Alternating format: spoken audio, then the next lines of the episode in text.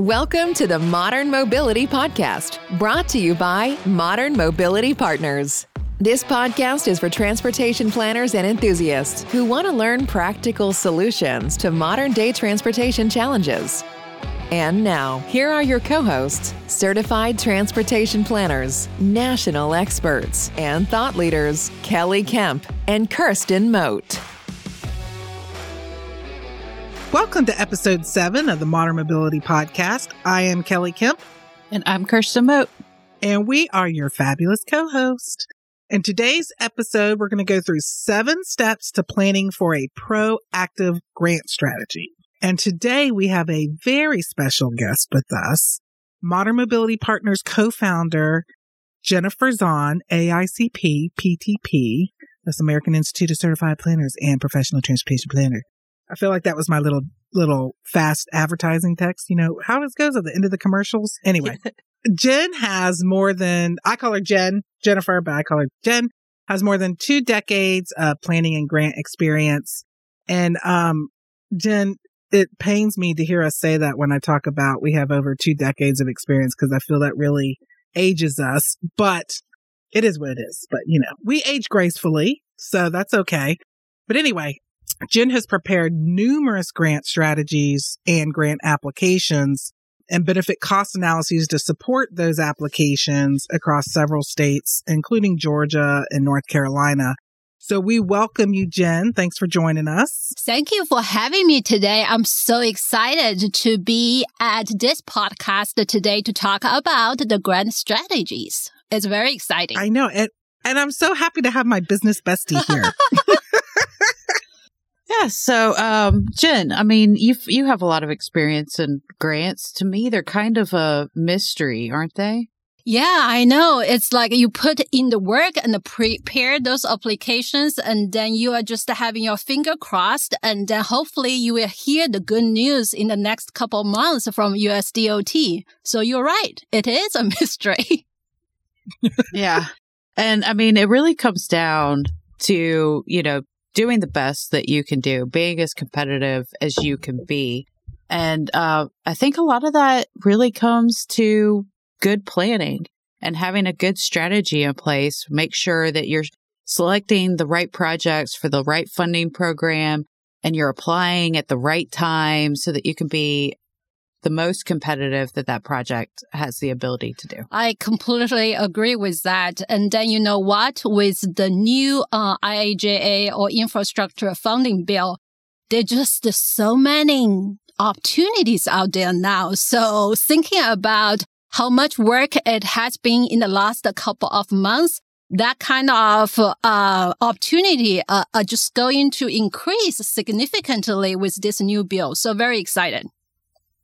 Yeah, it's amazing how much has changed in, I guess, now over a decade. But I remember a decade ago when we were in the recession, it was like, uh, there's no funding. There's no funding programs. So we're just going to plan and we're just going to hope that one day there's funding available. And look, here, here we are. We have all these programs. We have this new infrastructure bill that has increased uh, the funding amounts quite a bit. Um, so I, I feel good about where we are today. I know, you know, it's funny that you say that, Kirsten, because I do remember 10, 20 years ago, it's like we do these planning studies and it's like, well, it's just going to sit on the shelf because it's never going to have money to fund anything. And now you can't get the planning studies done fast enough because they need shovel ready projects yeah. because the money's there. So it's quite a different landscape. And then Keli, to Very that point, I feel that as planners, we sometimes feel that our planning studies put on the shelf, but then this is the great opportunity to actually help with the grant strategies and do the grant applications and get additional funding. So the project we worked on you can see that get constructed and built in the next couple of years. So this is very exciting. Yeah, yeah, it's it's it's nice to see the fruits of our labor. Finally. Let me give a little more background about about grants in general and then we'll get into, you know, proactive grant strategy and, and why it's important and, and how exactly to do that. But so grants overall are when we're talking about grants, we're talking about federal discretionary grants that are highly competitive and require a lot more planning and sometimes engineering in advance of the notice of funding opportunities. More than ever before, do we need to make sure we have that information. So we thought that with the new infrastructure bill, the Infrastructure Investment Jobs Act, IIJA, and by the way, we actually just got done recording episode, I think it was what, episode six of the overall highlights and takeaways from the IIJA, the Infrastructure Investment Jobs Act. So that's a great wealth of information and good nuggets. So encourage you guys to listen to that as well if you haven't already. And then the next episode, episode eight, um, we're actually going to be giving steps on how to actually complete a grant application. So back to what we're talking about here is the grant strategy, how to figure out which projects to submit for grants and make them more competitive um, here in episode seven. So we thought that with this new bill, it'd be a good time to talk about how to come up with a proactive strategy and help prepare our audience or our one listener as we joke around. Although, well, no, maybe it could be one listener. so I don't know for these funding opportunities before they come out to best position yourself. So over the past several years and through several administrations, um, these grant programs have been expanding and looking for more innovation in projects that are selected. And more recently, the United States Department of Transportation has incorporated equity and sustainability and resilience and climate change as required components of different transportation projects. And when we say transportation projects, we're talking about improvements to the transportation infrastructure. So that could be a roadway project like an intersection improvement or a widening or a new roadway. It could be a transit project, a bicycle and pedestrian project, a technology project. It could be all kinds of stuff, a bridge project. So anything that's improving the transportation infrastructure. And most grants come out on a yearly or annual basis. And while the funding amounts and evaluation criteria for those grants may change slightly, the intent and the purpose of those grants is typically the same. So you can pretty much expect the same cycle each year, which helps. Yeah, and Keli, I mean, the problem is with these new criteria of equity and resilience and sustainability. They're all they're all great things that we need to be considering in our transportation network. But it, what I'm hearing and what I'm seeing is that a lot of the projects that have been making their way through the process from planning to design to purchasing right away they didn't undergo some of these required analyses, right? They, their mm-hmm. planning was done a decade ago and just wasn't really a consideration. And that's making it really difficult for project sponsors to decide which projects to submit because there's a lot of work that has to be done before it's, you know, quote unquote shovel ready or close to construction and um, competitive for these capital discretionary grant programs. That's a good point. Yeah, yeah, Kirsten, I think you you're absolutely right. Uh, there are a lot of changing in the transportation arena. And then there are a lot of focus, different focus as we talk about the merit criteria for those projects. And then that's why you need to have a strategy. That's why this is something we're going to talk about in the detailed steps next to knowing that a project should be fairly ready for construction. So, and then to be competitive. And then also there are some of the things that you want to making sure you check the box because there are evaluation criteria that USDOT, when they're reviewing hundreds of those applications, that's something that they are looking for. Yeah. And y'all, I'm just going to say it. Don't get caught with your pants down. You need to have a proactive grant strategy so that way, when the notice of funding opportunity comes out, you're not running around like chickens with your heads cut off trying to figure out what project to submit for the grant. You want to try to have a grant strategy in advance so you know what's going to be most competitive. Yeah. I'm so, so sophisticated and fancy, aren't I? you're real, Keli. You I talk know. to the people because you're real. I'm so relatable. um, so, so, you know, we're going to discuss the steps to, you know, getting this to preparing a grant application in our next episode. But before we get into the steps to a strategy, just want to talk a little bit about these funding programs and why they're so important. I mean, one of the biggest advantages is that these programs, and especially under the IIJA, is more projects are going to get funded and ultimately constructed. Uh, you know, project sponsors in general are pretty constrained with the funding that's available to them. Uh, in many cases, it's derived from some sort of formula program at the federal level, or it's based on some sort of fixed income like property and sales tax.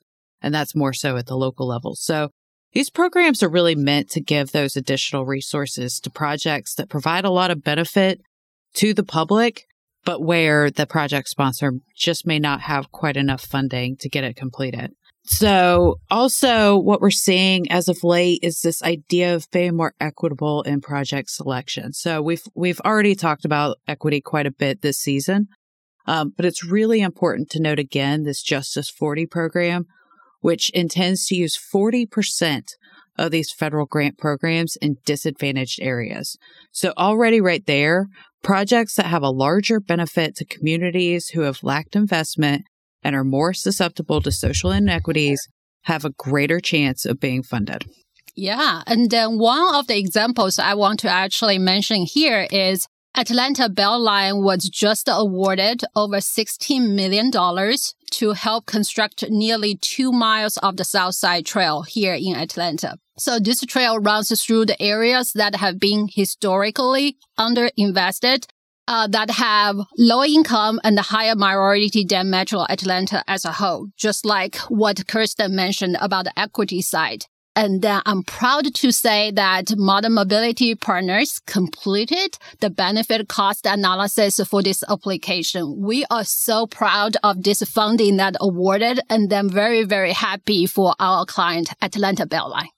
So the other component that's been around for a while is um, we're starting, we're seeing several projects funded in the last few rounds of these grant programs that are highly innovative or those that are moving towards clean energy and uh, electrification to help achieve more sustainability and reduced emissions. So I think that's another benefit that, that we're seeing come out of these is that we're starting to see some more clean energy projects.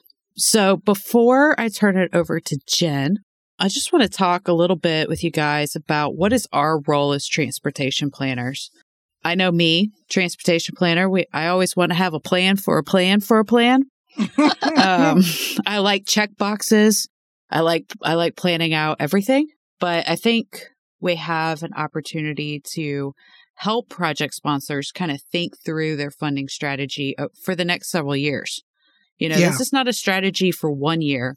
This is what is your strategy for the next five years? Yeah. And yeah. Uh, help help them make decisions about which projects are going to be the most competitive mm-hmm. for each funding program and each year based on where they are in the process, what kind of components they are they have, what kind of additional analysis they may need. Yeah and really thinking so through Kirsten, that. to that point, yeah. I already can see a big spreadsheet with a lot of matrix. right. right. We love right. our spreadsheets and matrices, don't we? We do. yeah. And I mean, and this is something that, that, you know, we've made a practice and, and I've, I've seen other people do it too, where when you start thinking about implementing projects, especially for a big, like comprehensive planning project, putting that matrix together, saying here are the funding sources that are available at the federal, state, regional, and local le- levels. And of all of your recommended projects, these are the ones that are eligible under these programs based on the project yeah. description. Yeah. So even even that is a step in the right direction. Yeah, and we've done that in a couple of areas now, and it's been very helpful. Yeah. So um, Keli mentioned episode six. We've been spending a lot of time going through the new infrastructure bill. And by we, I mean Amber Berg. um, going through and really trying. Her. I know. Y'all, you have to listen to episode six if you haven't. It's very uh, informative and she is very knowledgeable on this new oh, bill. Oh, yeah. She's been living and breathing it since it came out. She's done yeah. a fantastic job. Yeah, yeah. And she, um, but and she put a great fact sheet together for each one of those, mm-hmm. which I believe we're going to post it on the Modern Mobility yeah. Partners website, and it's a great resources for Yeah. looking through the details for each of the program. yeah. Yeah. Thanks, Jen. But yeah, she's been going through really understanding the purpose and intent of all these new funding programs, changes to existing programs, understanding uh, the different levels of funding that's going to be available. And, you know, that gives us an opportunity to share that with project sponsors, but also share it with all of you all. Um, so you're very welcome in Mhm. advance. That's right. But, you know, I think there's lots of ways that planners can put together a strategy and there's, there's not one correct way, but, uh, we've come up with seven steps to put together a comprehensive strategy. So Jen, I'm going to let you dive right yeah. So the it. first step is to compile a universe of projects. So project sponsors or consultants that work for those project sponsors should work with all different departments to get a list of the projects that are in need of funding. And this project list should be a running list that will be updated periodically. So you have to look through your project list, adding new projects as they identified or remove the projects that already acquired funding or already completed and constructed. This is the, the first step. However, is building the foundation of this strategy. So you can always come back and then look through your list and making sure you have a complete understanding of what the candidate projects you can select from. Yeah. And I'll just add, you know, a good starting point to get those universe of projects or to create that list. It could be from either a metropolitan planning organization's long range plan or their transportation improvement program, which is a subset list from the long range plan that's uh, at least started uh, with some funding, either with, you know, engineering or right away or whatever. So it's just may have not have construction funding or may need more or the state DOT's work program. You can start with that and start filtering projects out that way. Or if you're a jurisdiction, a municipality, and you have a local sales tax um, as a revenue stream, you may have a, a SPLOST, special local option sales tax project list. And you may want to start with that and start screening from there. So, Joe's are just some thoughts on where you could start from. And I'll just add one additional thing in there. It's really important that you talk to other departments. Yes. Um, so, you know, if you're a DOT, make sure you're having conversations with your intermodal department who's managing FTA contracts oh, yeah. because those transit pro- programs and projects may be eligible under these discretionary grant programs as well. And Mhm. so there may be some good, innovative, multimodal projects that are, you know, maybe not your traditional roadway projects, but may be really competitive for these programs. Yeah. And as you get more money for those projects, that's going to free up money to put on other projects, right? So it has a whole ripple effect. Yeah. And then I would say not uh, at this point on step one, don't limit it on the project list to include as many as project as you can. And there are a lot of filtering process we're going to talk about in the next steps, but to get really a comprehensive list that including different horizon year, different phases and different uh, elements of the projects are the first step to, to, to consider. Then once you have that universe of project list, then the second step is to, to determine the project readiness. So this is very important uh, because for capital funding, USDOT as well as many other agencies want to fund projects that they are confident will be constructed. So there's project readiness as they evaluate uh, and then ranking different applications. They want to making sure that the sponsor can demonstrate that the project is nearing the end of the design phase. And then ideally already have the right of way plan or right of way acquired uh, for that project.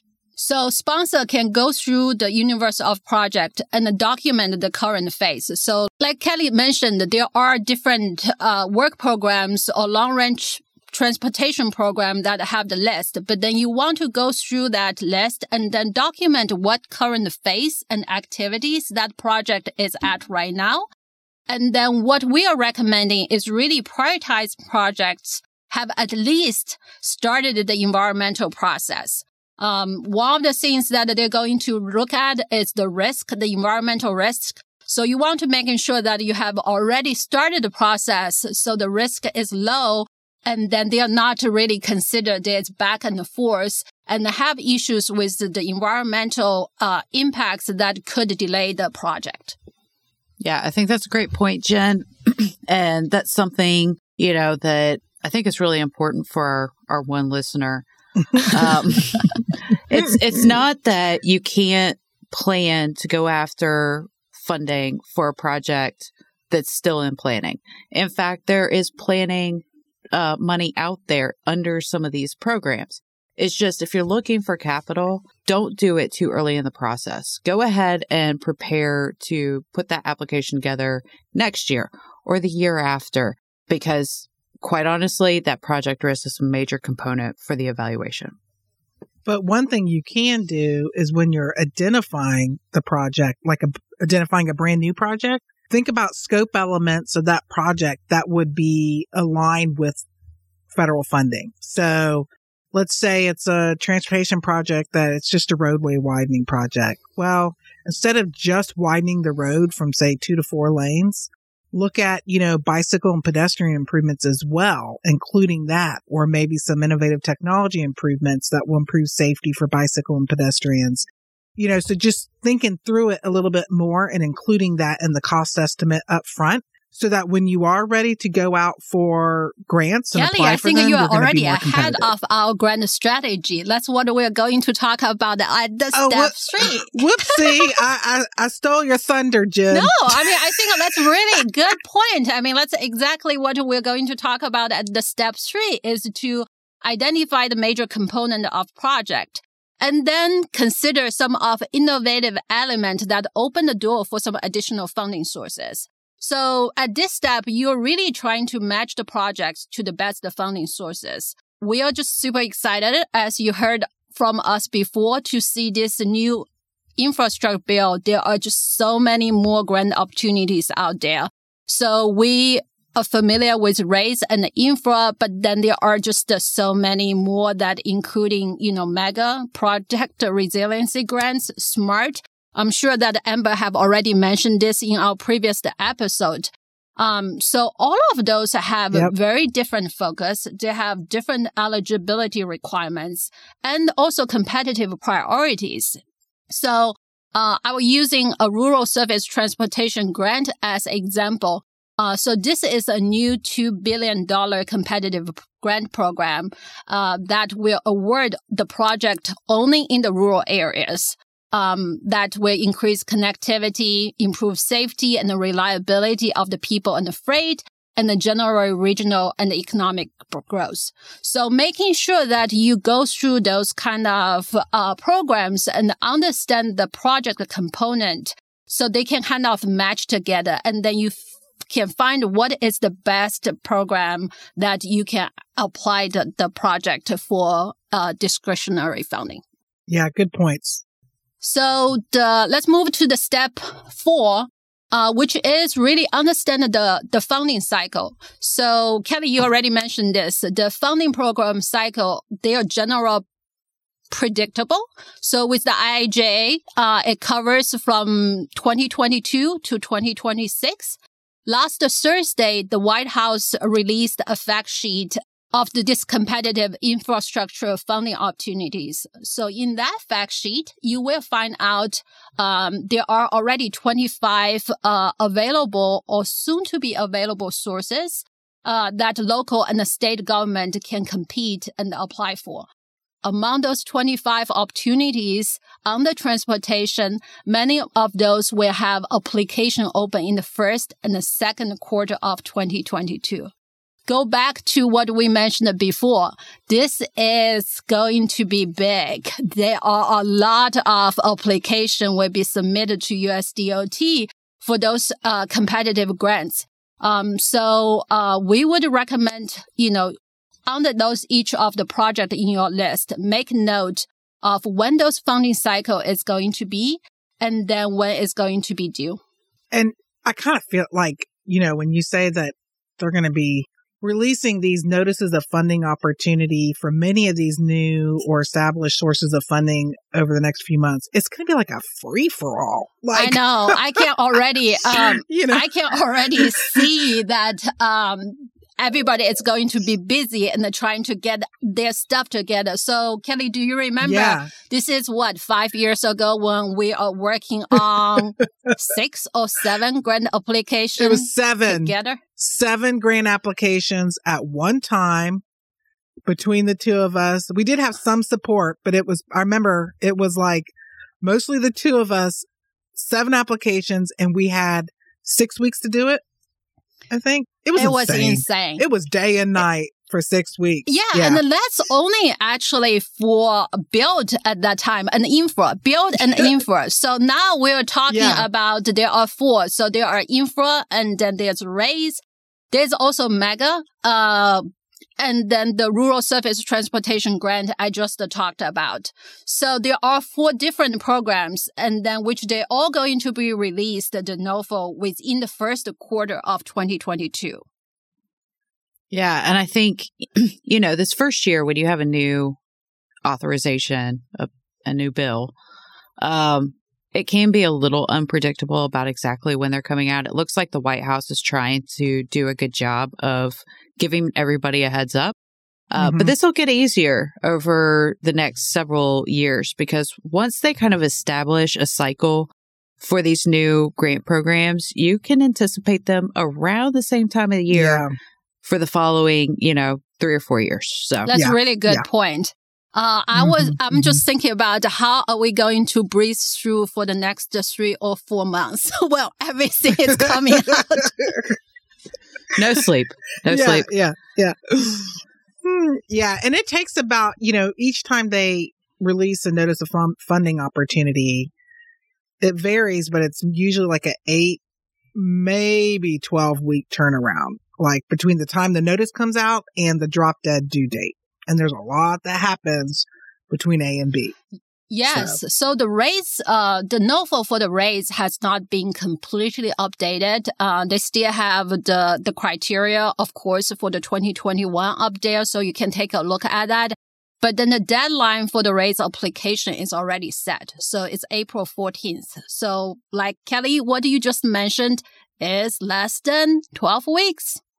Yeah. So, and the the funding opportunity hasn't even come Nope. out yet, but it's it's due out in no more than three days from now. So it's January twenty seventh when we're recording this of twenty twenty two. So we're expecting it out in three days. And when did you say it's due? April 14th of 2022. Yeah. Yeah. So that's like that's like ten. Wait, that's ten or eleven weeks. Yeah. Yeah. Step Yeah. five of our grant strategy is to really start to compile project documents and information. Uh, I would say this step takes time. Uh, because it's actually pretty hard to get all the project documentation and the information together. And uh, it is very important and ideal that the project manager provides all the documents, data, analysis, reports, pictures of the projects ahead of the time before the funding comes out.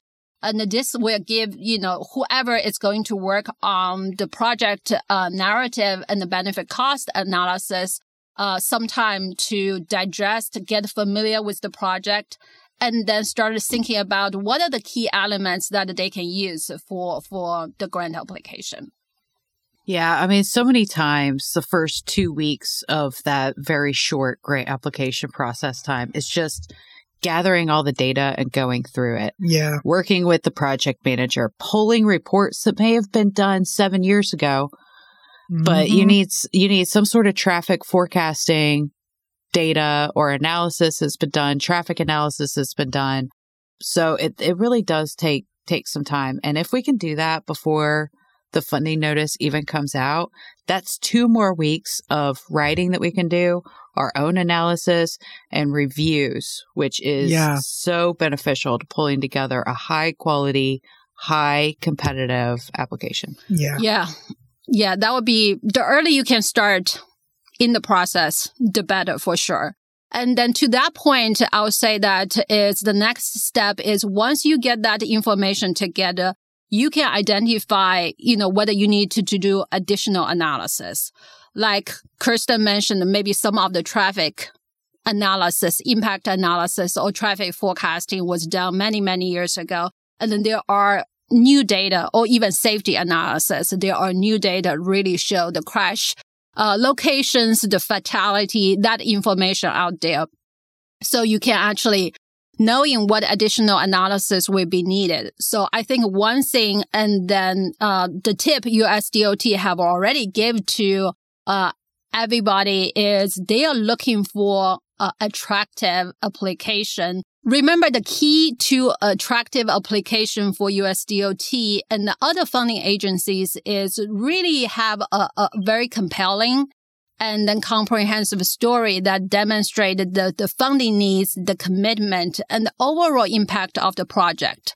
And then through the debriefs we had with USDOT is you need to have the data and then the technical analysis, whether that is more robust benefit cost analysis all the additional, you know, equity and sustainability analysis that Kirsten mentioned that some of the funding programs that now they're expecting to see that information. So with that uh, additional analysis, then it will help you to present and then a clear and then full picture of the project impact that you potentially will get the, the awarded funds. So really under this step is you need to determine, do we need to do additional analysis? And then if yes, how long it's going to take to complete that analysis? And then you will have a better idea about how long you can put a competitive application together and then whether that is going to meet the funding cycle and the schedule for the program you are looking for. But Jen, I mean, I think that's okay, right? Like if you if you have a project and you're like, "Ooh, we need to go back and we need to do a more thorough analysis to see, you know, what kind of impacts this has on this community or what kind of air quality impacts this has at a more localized level." I mean, just because you have to do that doesn't it's not a bad thing. It just may mean that you need to put that project in next year's yeah uh queue for funding applications and give yourself a little more time to really do the necessary work required to make it that competitive project. you know, I I think it's better to do that because you end up with a better project and you're not trying to fit, you know, a square peg into a circular hole. Yeah, yeah. I completely agree. As a matter of fact, I know that, uh, you know, modern mobility partners, we have actually worked and helped our clients to go through this process. And that at the end of the process, we actually, our recommendation to them is let's not submit the application for this cycle, but then those are the yeah. recommended items you can do to really make it ready for the next cycle. So, I mean, like you said, it, it takes time. It takes a budget. It takes a lot of effort to put an application together. And when we're trying to put the application together, we want to be responsible and then knowing this is good application and covering all the aspects that USDOT is looking for. So I remember one of the debrief we had is uh, talking about the BUILD grants. They probably USDOT received close to 800 application together. Wow. Man. So the percentage of awarded application is not that high. So we don't want to submit yeah. application for submitted application. We want to, when we submit it, we feel good about it. yeah. Yeah. And it it's tough because sometimes you're in between a rock and a hard place depending on your your position but if you can i mean it is important to be willing to pull the plug on a grant application if the more you get into it you realize this is not a competitive project. But all the more reason to have the grant strategy in the first place because i can't tell you that that happens more often when there is no grant strategy. And a project is just picked willy-nilly because, you know, for whatever reason, and we're like, okay, we're going to do a grant application for it. And we get halfway through it and we're like, the data's not there. It's not ready. It's not competitive or whatever. And you got to be willing to make the call. You know? Yeah. And I mean, you can try, right? Like you can try to like make the best case with the Yeah. information that you have. Yeah. I promise you, the reviewers at USDOT sees right through that. yeah. Like if you start skirting around one of the requirements and you're like, well, um, yeah, we're we're infilling sidewalks to make it more multimodal, uh, and we're we're gonna do this, and it could in- it could include some additional signage or some mid block crossings. Like, uh, uh it needs to have that in the plan. Not we could do this, we might do this, Right, right. um, if you're not answering the question directly and you start skirting around it, they're going to see right through it. yeah. This is not their first rodeo. No. No. And and to be honest, if you cannot convince yourself, you cannot convince them. There's no chance. Yeah, I mean they have they have 800 of these to review, and there's some really Yeah. great ones, and there are some really bad ones. I'm sure. Yep. Yeah, yeah. Yep. All right. So our last step, uh, step seven, is to gather p- political and stakeholder support. Uh, we talked about some of the technical and merit criteria. Uh, we would like to think the best performing projects with the, the overall impacts, the ones that should be funded. But we also feel that having a support uh, for a project by political leaders, business leaders, and the other stakeholders is as important as the performance of the project. They need to be a committed.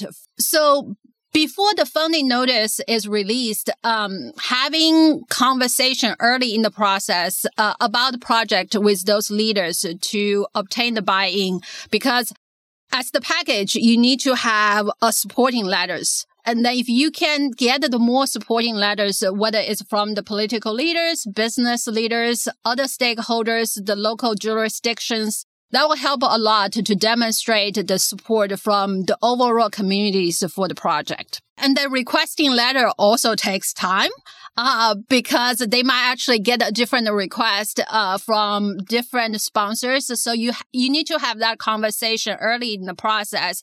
So you can kind of having the time to really put in a very strong supporting letter deck, uh, for your application. Yeah, and one of the other benefits of, you know, in addition to making sure that you get the letter of support and that um, you get it in time, by having that proactive grant strategy and having those conversations early on with these elected officials in many cases, that's going to kind of plant some seeds and, you know, the squeaky wheel gets the grease, right? So if decision makers continue to hear about how great this project is and they're hearing about it over and over again, you know, it just helps build the case um, and garner support for the project, which is going to help make your grant application more competitive. This this last step, step number seven, is just as important as steps one through six altogether. Yep. So Yes. Mhm. And then again, going back to the USDOT reviewers, um, they're considering Yeah. a lot of different factors. I mean, there are, they have a checklist. They have a technical committee. And then there's al- always uh, going to be a consideration of whether the support is there from elected officials, stakeholders, and the po- political partners for that. yeah. hmm So, all right. So at this point, we already uh, went through step one to step seven.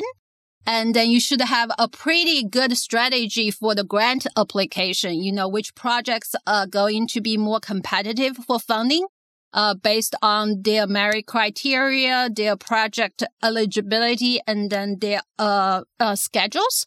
You know, if you need to do a more planning work, uh, and then when you think what you want to apply for the funding, you have gathered the project information on the more processing project. And then you also, uh, are having conversation with the leaders and then getting the support for the projects.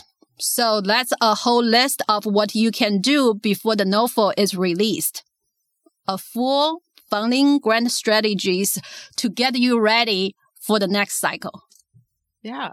Well, thanks, Jen. I mean, I I think this is really good information, and you know, it's it's not rocket science, eh, but it's also not easy to always convince others that this process is important. Yeah. So, you know, we we line it like, yeah, you just complete steps one through seven and you're good to go. Yeah. Uh, but really, it's it's a lot more work than that, especially if you are a project sponsor and you're trying to do this along with all the other responsibilities that you have. And so, you know, you just you just try to chip away at it a little by little and, you know, this is kind of an ongoing process. So, uh appreciate Jen you you outlining everything is I I think for me what we've talked a lot about garnering political support and I think that is very important yeah. but just having some projects teed up Yeah. having a handful of projects where you where you know you've got the information you know that they're fairly competitive having those lined up is is so critical to this process Yes, think. Kirsten, I completely agree with you. I think back to the matrix we talked about, we even mm-hmm. sometimes consider screening criteria. You don't need to get to the details. You can just have check marks saying that, okay, with this program, you know, what kind of things they are looking for. Can you confidently say that we check the box for this project? And then if you end up having you know, if they have seven merit criteria, you only check the box for three or four, then looking for some other project that has a lot of those um, boxes checked. Because even just starting that kind of thinking and the screening will help you to really identify the competitive projects moving forward. I completely agree with you. This is an ongoing process. However, the earlier you can start the process, the better because you might not really have all the information in this year. However, through the next 12 months, if you can slowly get in the information into this big spreadsheet and the matrix, this is going to really help you for the next cycle in 2023. Yeah. And, and one thing I'll add is, you know, oftentimes we hear that folks are a little hesitant to identify projects that would be competitive for a grant because, you know, the thought is, well, whatever's got the political support is what the application's going to be for.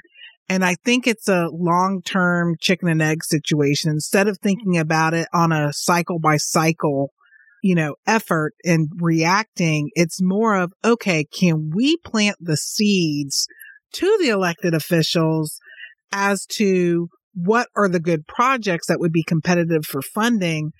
They can then, you know, provide that political support and champion it. And then in turn, it comes back to us to do the grant application as transportation planners. So it's like a cyclical process, right? But you got to think about it long term. You know, the project you may want that may be most competitive this cycle may not have the political support or champion now.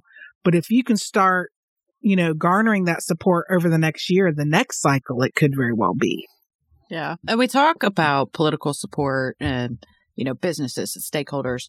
Um, but I think what, what we didn't really mention and, and probably should have is having that community support, Yes. making sure that you're selecting projects that you have gone out, you have, you have talked to the community, you have evidence that the community supports this project. Yes. And then if you if you did all of your public outreach, you know, kind of during your planning and during some of your design and it's been a while, you should probably be going back to those community leaders and uh, reassuring that you still have the support for the project.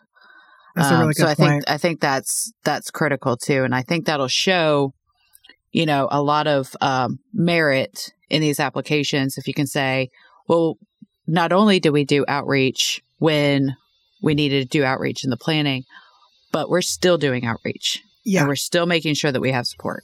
That's a really good Yeah. point.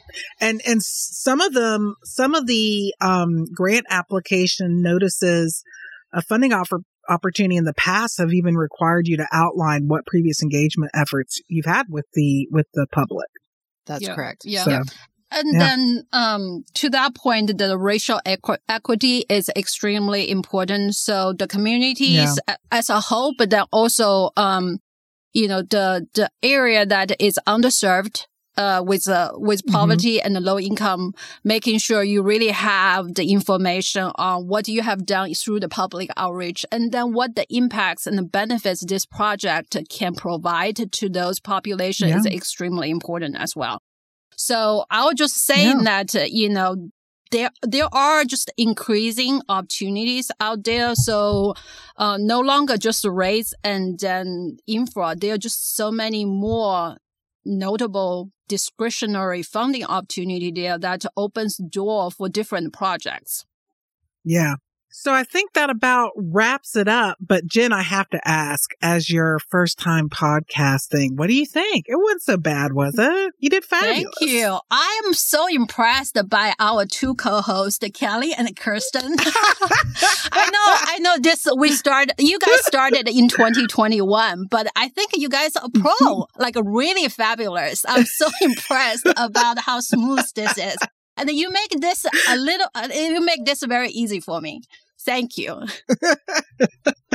Well, we were glad to have you. Um, again, Jennifer Zhan, um, is also co-founder along with me with Modern Mobility Partners. And so she is an, a very special guest and national expert. And so we were happy to have her here. So, uh, one thing I'll note is that if you are a nationally certified planner with the American Institute of Certified Planners, AICP, we are an AICP provider, and this episode is eligible for AICP continuing maintenance credits or CM credits, as all of our podcasts are. So if you want to, if you've listened to the podcast and you can go to the American Planning Association website at planning.org and do a search uh, for modern mobility partners in the AICP um, log, and you will find all of our podcasts there. And if you want to learn more about how we can support you guys, you can find us at modernmobilitypartners.com. And as always, don't forget to subscribe and even better review our podcast. And you can find us on all your podcast listening apps. And with that, we are over and out. Bye. Bye. Thank you for tuning in to Modern Mobility. If you work for an organization that has implemented innovative and practical solutions to modern day transportation challenges and are interested in being on our podcast, email us at podcast at modernmobilitypartners.com. Want to learn more about our consulting services? Check us out at modernmobilitypartners.com. And don't forget to subscribe to our podcast.